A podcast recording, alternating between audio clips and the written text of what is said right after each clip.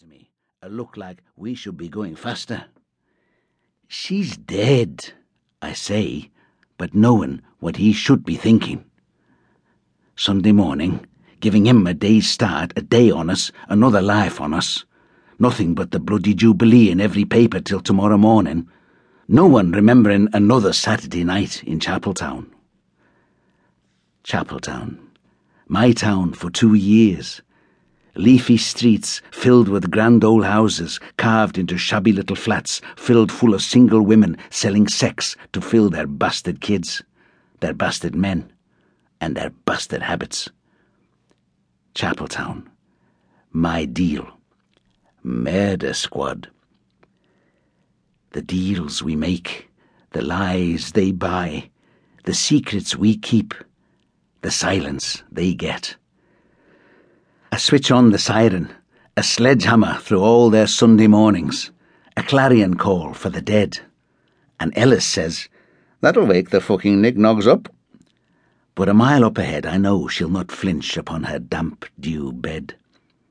And Ellis smiles, like this is what it's all about, like this was what he'd signed up for all along. But he doesn't know what's lying on the grass at Soldiers Field. I do.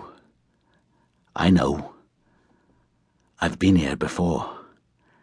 And now, now it's happening again. Where the fuck's Morris?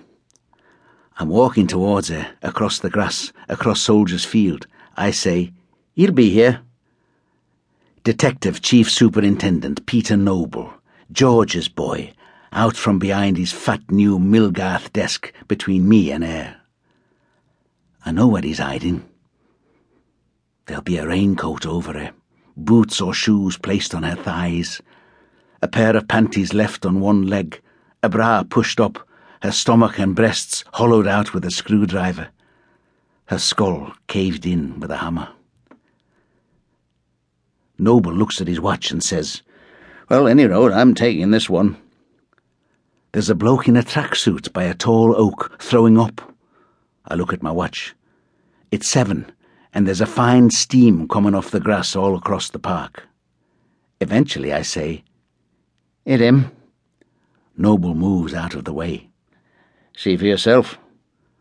Fuck, says Ellis.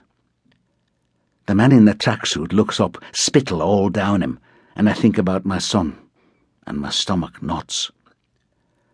Back on the road, more cars are arriving, people gathering. Detective Chief Superintendent Noble says, The fuck you put that sodding siren on for? World and his wife will be out here now.